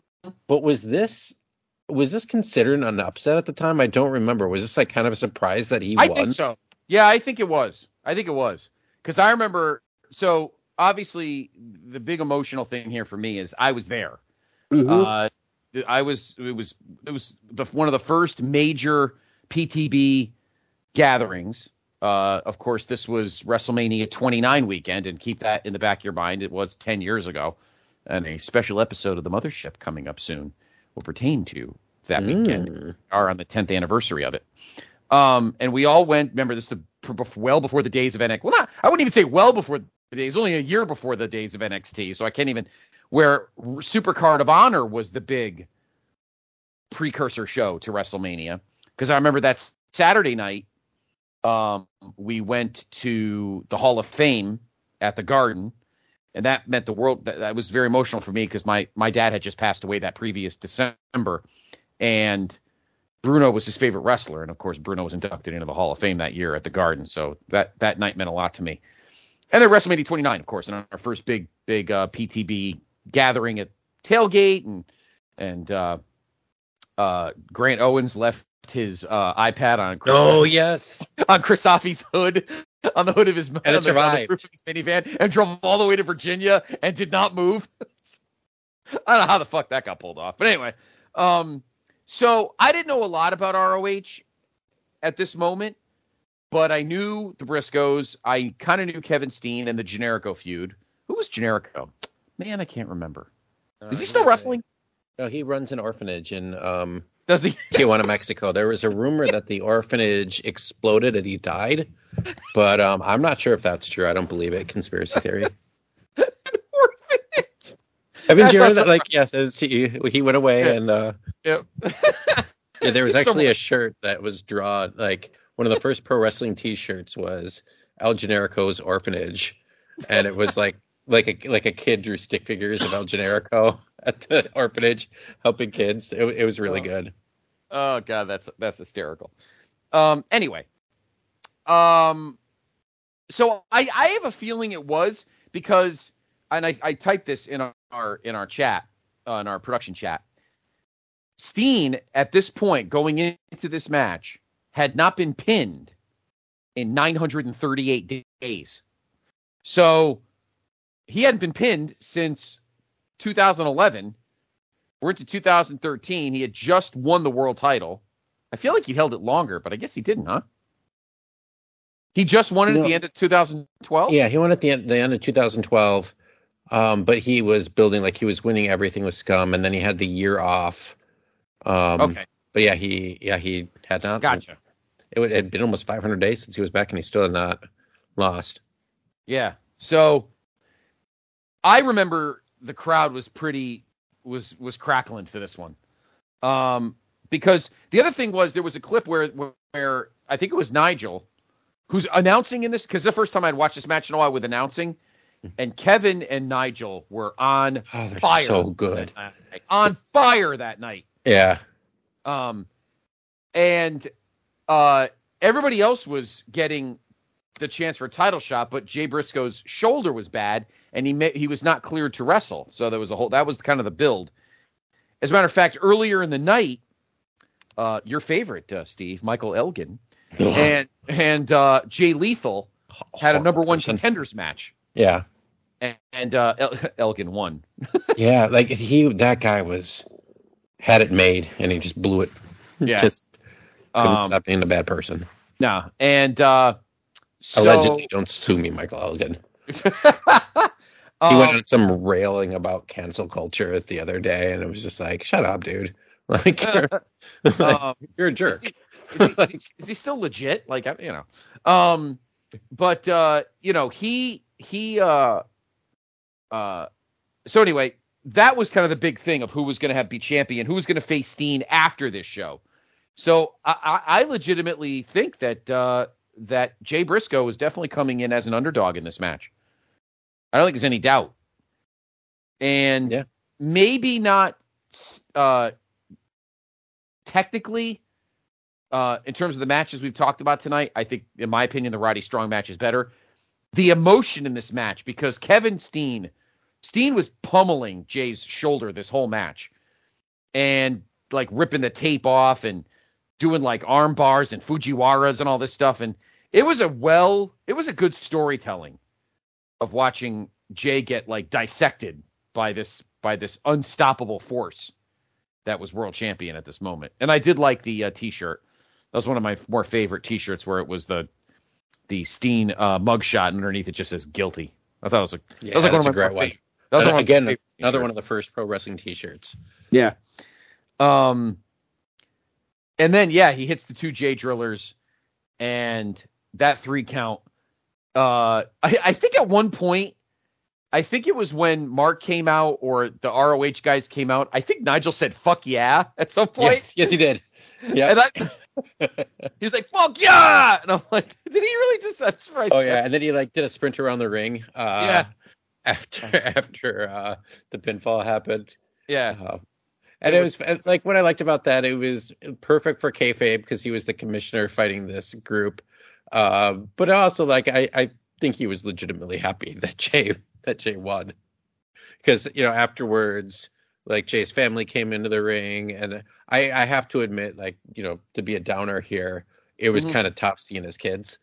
Um, yes, I getting agree. to the ring like they were Yeah. so young and you know knowing uh, I mean especially thankfully both both girls are out of the hospital now but they still have a a road uh, you know ahead of them to recovery and and of course the you know losing their father not even thinking about that just the sheer fact that they've gone through the physical aspect of it too so Correct. that that was kind of tough but like Nigel hopping into the ring afterwards like you could clearly tell see him whispering a bunch into into Jay's ear while they were while they were hugging Yep. Yeah. No, absolutely. Um, but again, the highlight, and again, the highlight for me, and they they obviously, based on the clip on on on uh, the Honor Club, uh, they weren't. I knew they weren't going to play it for copyright purposes, but and I think most of it was after they went off the air, but they had just debuted new music. And he and Jay yells out to the music guy who he knew his name first name, which would make Big sense. Wayne. Wait, yeah. I, I watched this uh, late this afternoon. So. Yeah, and he and he and he says, you know, I know we got our new theme and all, but man, we got to kick it old school. And he said, "Give me my Skynyrd." And all of a sudden, the whole place, like the Hammerstein, just blasted. Give me back my bullets. The Mhm. fucking, I saw people crying. It was fucking, it was amazing. One of my favorite, legit. And I would not move. I was I was sitting next to Dr. G. We were with a bunch of guy. Our whole crew, Jr. was there, and uh, uh, D'Amato. Actually, that day, another memorable day was the day I met D'Amato. So you know, that was Mm. so there are a lot of memorable moments that day. Well, met him in person. I'd known him through podcasts at that point, but um uh and it was just an amazing moment and Skynyrd blasting and you know, give me back my bullet, don't do the don't. It's a great Skynyrd song. But And perfect for like the the bashing on the guardrails, like that aluminum Yes. thing that was there for years. Yes, exactly. Uh, and it was the first time I had been in Hammerstein in a long time. Uh, it was just a great moment live. Uh, again, I think technically, I think the Roddy Strong match is better, but this one Mhm. had just so much emotion to it. And then the the comeback of the of the busted shoulder and beating the indomitable Steen and Steen shaking his hand and then Scum kind of he gets kicked out of Scum shortly after Steen. I think Steen turns face, and. Uh, you know, and, and as you said, eventually within the next couple months, Scum is no more anyway. Uh, so I'm sitting in my seat, and I didn't even realize I said this, but I'm sitting in my seat, and G, Dr. G is next to me, and I go, I, I give that match four and a half. Mhm. Okay, sitting in front of me is this fucking guy who's probably I don't know 450, and wearing sweatpants. I mean, it's I'm sorry, I hate to be I hate to be stereotyped, but it's pretty much and this big old fucking worse than the Bill Murray SNL skits plumber's crack. Fucking turns around and says to me, "Keep your message board ratings to yourself, you mark." I almost fell out of my fucking chair. Talk about the biggest example of fucking gatekeeping I've ever seen in my life. Yeah. Me, of all Yeah. people, you're calling me a fucking computer message board mark. Me. Oh my god. I I laugh. I could not stop laughing. I, I wasn't even insulted. I just like, kept laughing my ass off. I said that I'm like he just called me a fucking message board mark. That's great. The match is still four and a half. I, I found show, so I'm really sorry. The match is still four and a half stars, and I walked away. He wasn't gonna chase me. He could barely get out of the chair. Um, Like, but your uh, message board ratings to yourself. I'm Yeah. sorry that you really loved it. You loved the emotional attachment. You really got like, Yeah. I'm sorry. Am I allowed to be? I'm. I- I'm. can, How dare you allowed to- compliment what I also liked? Yeah, exactly. How dare you? How dare you quantify it? Like fuck Yeah. you. Anyway, um, crowd was jacked. It was a lot of fun. Uh, uh, for more on that night and that weekend, uh, stay tuned later this month uh, for uh, the special 10th anniversary episode of that weekend uh, on the Place B podcast. Um, yeah, and, and what a moment! And and he would hold it for a while, Jay, and then he would he would like he'd get stripped of it. Then he'd come back and he'd Oh, have yeah. his like specialty belt with the with the Confederate flags on it. Yeah, Um, come on, guys. I know, really. I mean, it's It was like it was I like mean- 2015 too. Is that? I know. I, I, I'm gonna say this though, Steve. Don't get mad at me.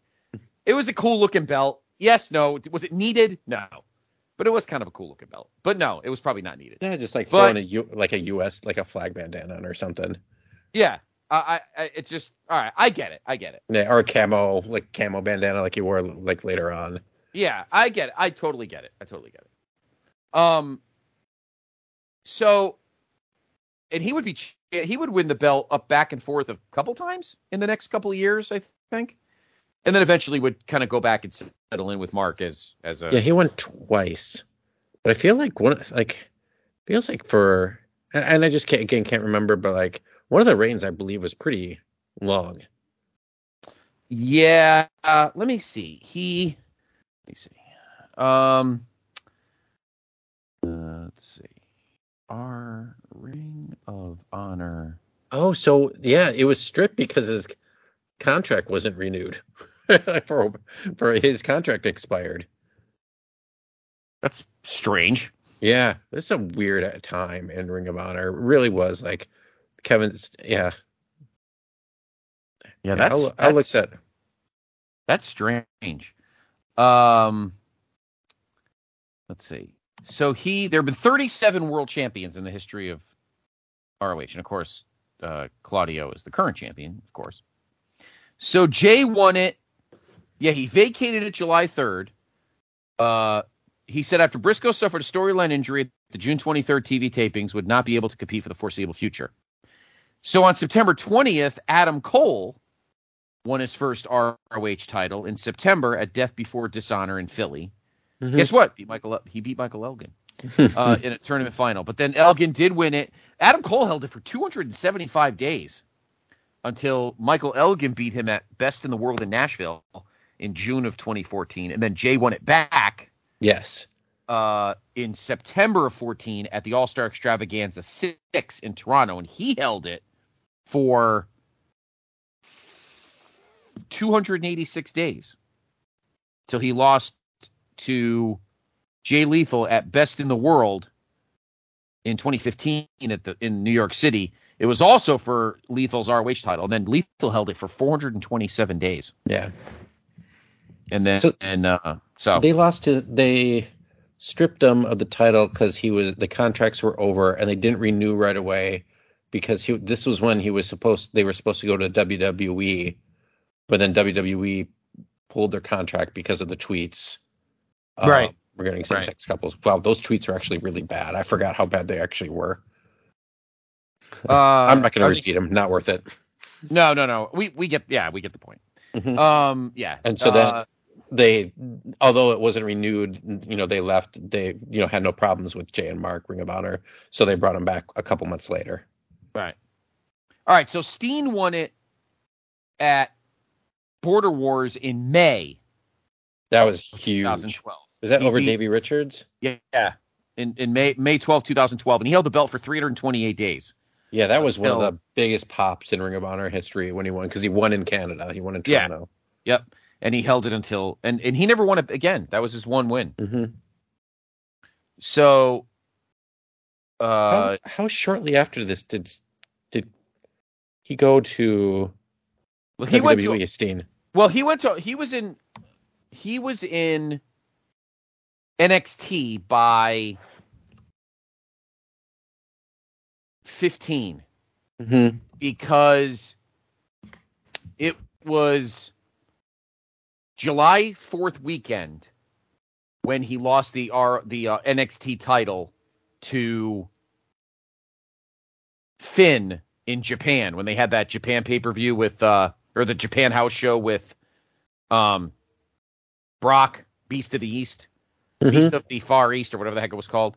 Um, he was NXT champion. Um, let me see. He was NXT champion for most of 15. His middle name's Yannick. I didn't know that. Yeah. So it's like Uh, another year that he was there. Yeah, I'm trying to look for. Let's see. So he. All right, Steen. They announced Steen signed on August 12th, 2014. He defeated Juice in his debut match at, at at Takeover R Evolution. God, that was a great show. Parker legitimately gave him a broken nose. Yep. Later that night, when Sami won the NXT title, Owens came to the ring and then and then of course turned heel. Mm-hmm. Um. Uh, let's see. NXT. uh, The Zayn. Ten, unstoppable rematch the title against Zayn. No contest. After weeks of tension on the July fourth. Yeah, on the July 4th WWE Network special, Beast in the East, held in Tokyo. Owens lost the NXT title to Balor. At TakeOver Brooklyn, Owens had his rematch in a ladder match, but failed to regain it. And he made his main roster debut. Well, he showed up on the May 18th, 2015. Remember when he was kind of going back and forth but with uh, between the US title and the NXT belt with Cena. His official um his official I guess full-time uh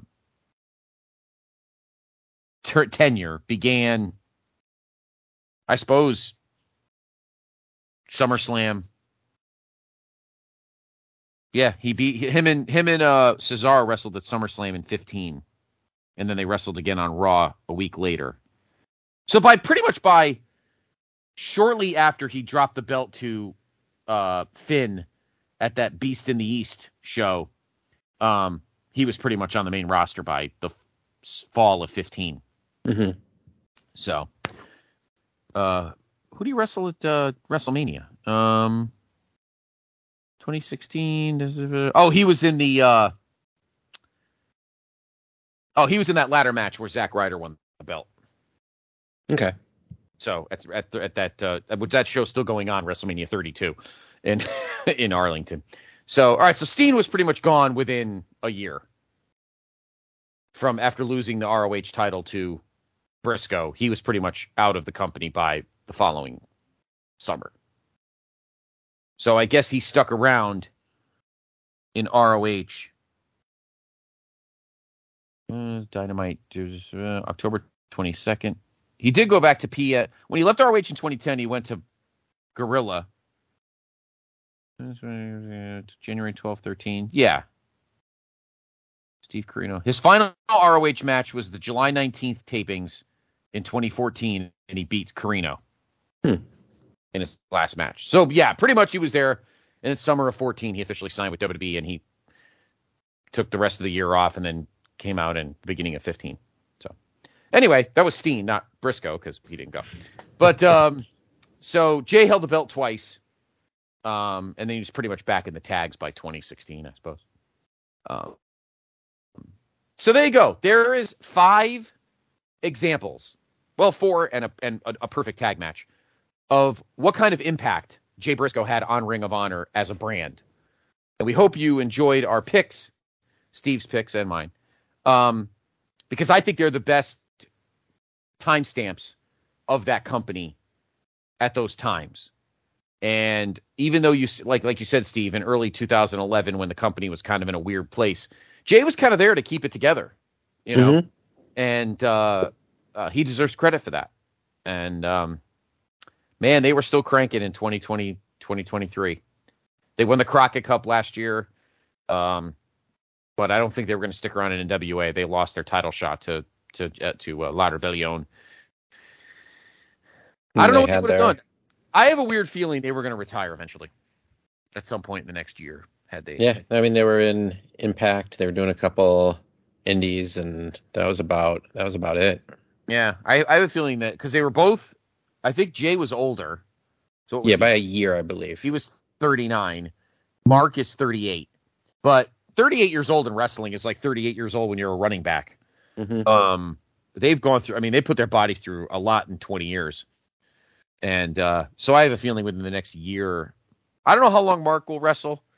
I think I think they're going to give. I think people are going to keep a, good, a a close eye on him to see if maybe he still has that fire without his brother. It's going to be very interesting to see. I think it's going to be very interesting to see if he still has that fire uh, without his brother around. I'd be very surprised. If Yeah. Mark is so smart, I would have. I think Tony should have Mark run ROH, like be the kind of the point person. I think that's a guy you could trust. You know, Yeah, how about Nigel? I wonder about. Where is he right now? He's nowhere. Uh, Yeah. he was let go when they dropped all the N- the UK talent, Yeah, and um, yeah, the guy's he's another guy with an incredible mind, and yeah, I've been really surprised that he hasn't been picked up because pretty much all the major people of this generation. I've seen some interviews, like like your Steens, your Genericos, your Adam Coles, your I mean your your Briscoes, like so many of that generation talk about like Nigel being that guy who taught everyone who like who they looked up to. Um, so yeah, it's it's always that's I've always wondered like, and he was a good announcer too. I don't know. Um, I don't know if he'll be one of those people who ever come back and wrestle. I don't think he will. But um, yeah, we'll definitely have to do a show about him because yeah, he's one of my favorites of all time, and uh, general genuinely seems to be a, a good guy. yeah, I, I agree. I, I I think so too, and I uh, he's going to be missed. He's going to Mhm. be missed, and I think I really do wonder what Mark's going to do from here on out. I think he'll do some stuff for for AEW, but I don't know how long that will. Uh, we'll see how long that goes. Well, that'll do it for this month's episode of the Pod of Honor. Steve Willie, you're the greatest as always. Oh, thank you. Uh, It's Where can everyone find you?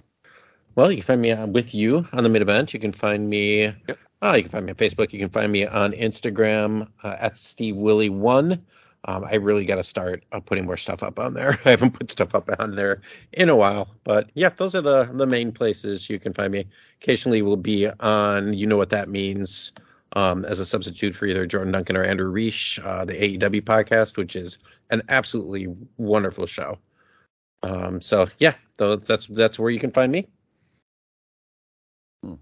Uh, thank you. You're the you're the greatest. You can find me on Twitter at Scott C. Podfather. Please follow the brand on Twitter at PTBN Wrestling. I do the daily time travel, uh, where we go back in time and I post uh, what shows happened on this date. Uh, there's usually a ton of them. I usually do WWE, WCW, uh, Impact, uh, New Japan, ECW, and I'm going to start doing ROH. So, um, and uh, of course we've we, we've dropped the pods on there as well. Um, we had a great weekend. Uh, uh, we're gonna have a very busy month, WrestleMania month, so we're gonna have a lot of uh, WrestleMania content. Uh, we're gonna have uh, some audio streams from from Stream Lounge, from live watches of WrestleManias. I will be doing a live watch of WrestleMania three on Sunday night, March 26th, the weekend before Mania, the real the current Mania, and just listen to all the great stuff. We thank you. The downloads, the support. We're consistently in the top 150 in the country, usually top 100, top 100 in the country uh, in Apple Podcast downloads, and that is awesome. And that's all because of you. So thank you. Uh, we we just try to hear, we just try to have fun here. We really do. And I love this pod. I'm so, glad we finally got it going. Yeah, Steve, you're the greatest. Join us next month.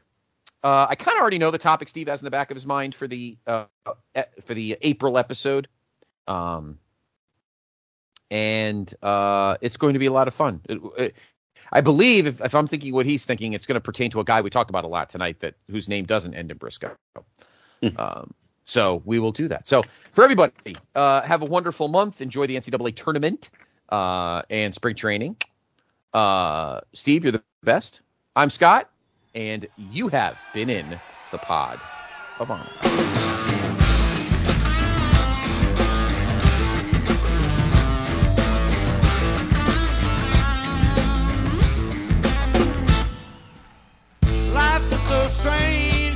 changed.